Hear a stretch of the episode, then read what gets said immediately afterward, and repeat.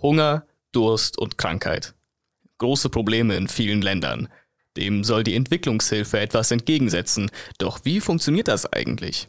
Ihr hört M945 to go mit David Ensfellner. M945 to go. Dein Thema des Tages.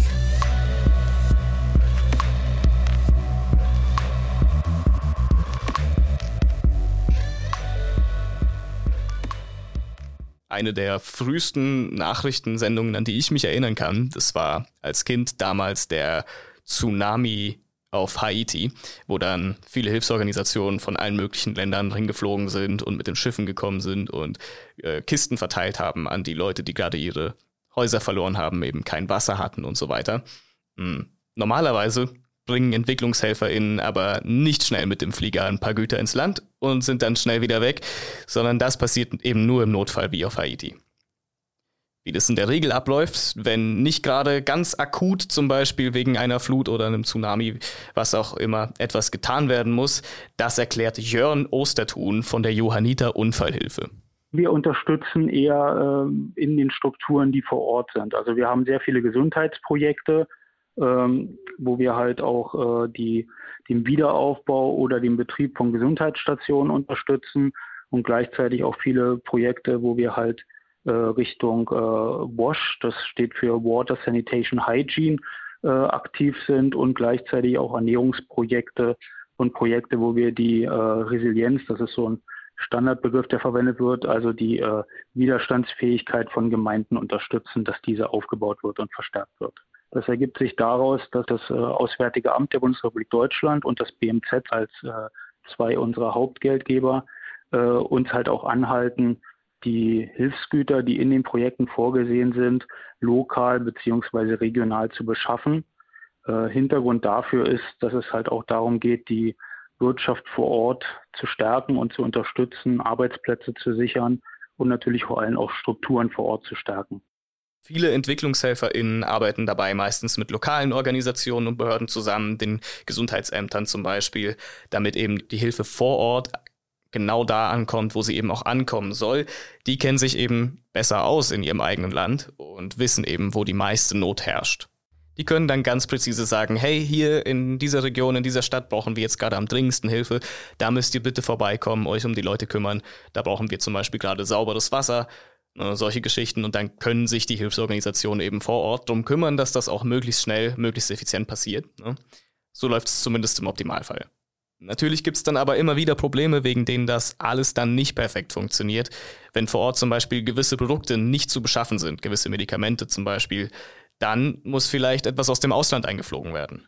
Das kann aber ganz schön teuer sein und vom Budget wird es vielleicht sogar gar nicht gedeckt. Zum anderen gibt es dann auch das Problem, dass einige Produkte außerhalb Europas nicht unbedingt in der Qualität zu besorgen sind, wie es jetzt bei uns der Fall ist. Das kann dann zum ziemlichen Hindernis werden. Man will ja schließlich auch nicht PatientInnen mangelhafte oder schädliche Medizin geben, sondern sich eben gut um die Leute kümmern und genau die richtigen Medikamente vor Ort haben. Insgesamt kann man sagen, ist es also ein ganz schön logistischer Kraftakt. Besonders schwierig ist es aber, wenn vor Ort auch bewaffnete Konflikte stattfinden. Dadurch können Transportwege und Hilfeleistende gefährdet werden. Und eine Region, in der das zurzeit besonders schlimm ist, das ist der Jemen. Gehört hat vom Jemen wahrscheinlich schon jeder irgendwann mal in den Nachrichten. Einfach weil die Krise da seit Jahren besteht und immer noch so viele Kinder viel zu wenig zu essen bekommen, einfach weil es nicht verfügbar ist. Und es ist auch nicht wirklich Besserung in Sicht. Gerade durch die Corona-Pandemie hat sich die Lage auch nochmal etwas verschärft. Und deshalb haben wir mit Simone Pott von der Welthungerhilfe gesprochen. Die schildert die Lage nämlich so. Gemeinsam mit dieser französischen Organisation ACTED haben wir in verschiedenen Distrikten eben ganz gezielt Haushalte, Familien unterstützt, äh, die aus eigener Kraft sich nicht mehr ernähren können.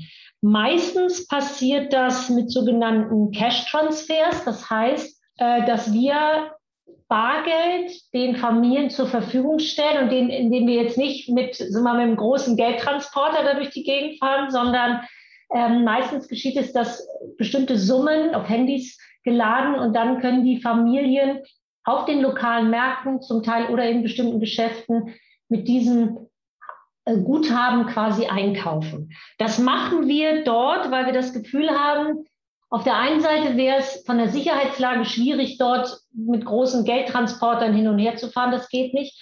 Und auch die Verteilung von Nahrungsmitteln an sich ist immer eine riesige Logistik.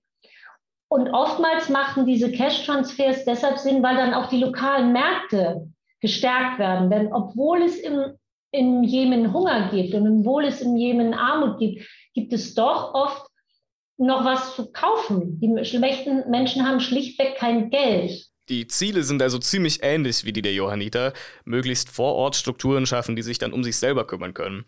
Die Arbeit ist aber ein ganzes Stück komplizierter. Schließlich arbeiten die HelferInnen unter teils hohem Risiko für ihr eigenes Leben und mit viel zu wenig Geld. Mitten in einem Kriegsgebiet, in dem nicht nur die Regierung und zahlreiche Rebellengruppen miteinander kämpfen, sondern wo sich auch noch Regional- und Großmächte wie die USA oder der Iran einmischen. Gerade zwischen Saudi-Arabien und dem Iran hat man ja viele Stellvertreterkriege in der Region und auch der Jemen zählt dazu. Was das konkret für die Leute am Boden bedeutet, die eben Hilfe leisten, das erzählt Martin Rentsch vom World Food Program. Es gibt äh, äh, mehrere Dutzend Frontverläufe. Die Zahl ist nochmal nach oben gegangen, auch seit dem letzten Jahr. Und das heißt, zwischen diesen Frontverläufen müssen wir dort versuchen, ähm, humanitäre Hilfe zu leisten. Und da ist humanitärer Zugang, also diese Leute überhaupt zu erreichen, äh, mit den jeweiligen Konfliktparteien zu verhandeln, können wir dort helfen, können wir dort nicht helfen äh, ist täglicher Alltag und natürlich auch ähm, ja, ein großer Risikofaktor für die Menschen, denen wir helfen wollen, aber natürlich auch für unsere Mitarbeiterinnen und Mitarbeiter. Die HelferInnen müssen viele Checkpoints passieren, sich Genehmigungen einholen, teils ohne wirklich sagen zu können, wer jetzt eigentlich das Gebiet gerade kontrolliert und währenddessen auch noch aufpassen, in kein Gefecht zu geraten. Man möchte ja schließlich nicht unbedingt erschossen werden. Und diese Lage gibt es im Jemen eben seit 2015. Große Teile des Landes sind mittlerweile auf Hilfe angewiesen, eben weil der Konflikt schon so lange dauert und viele, viele Menschen leiden Hunger. Um mit diesem Problem fertig zu werden, braucht es also langfristig auf jeden Fall einen stabilen Frieden, kurzfristig aber vor allem viel Geld.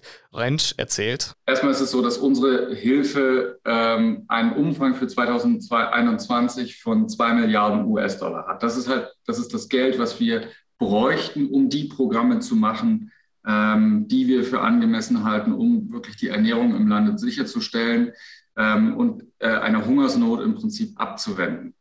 Ähm, nun ist es natürlich so, dass dieses Geld nicht in Gänze ähm, ankommt. Wir sind komplett aus freiwilligen Geldern, zumeist von Regierungen, aber eben auch aus einigen Privatspendern ähm, finanziert.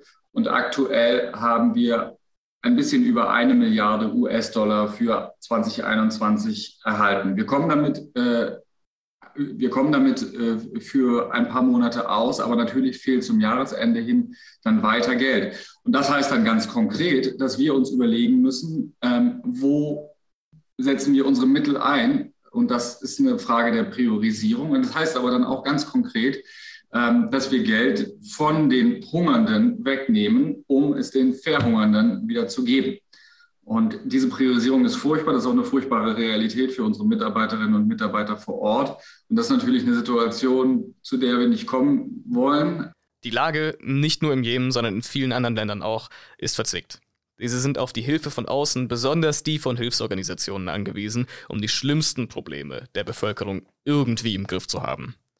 Gerade deshalb helfen Spenden, besonders von Staaten, hier auf jeden Fall. Es braucht einfach sehr viel Geld, um diese ganze Infrastruktur irgendwie aufrechtzuerhalten, die vom Krieg sonst kaputt gemacht wird.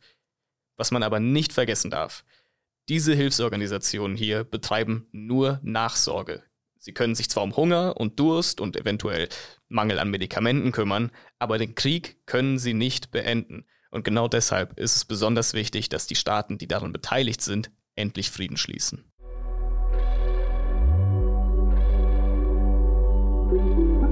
M945 To Go.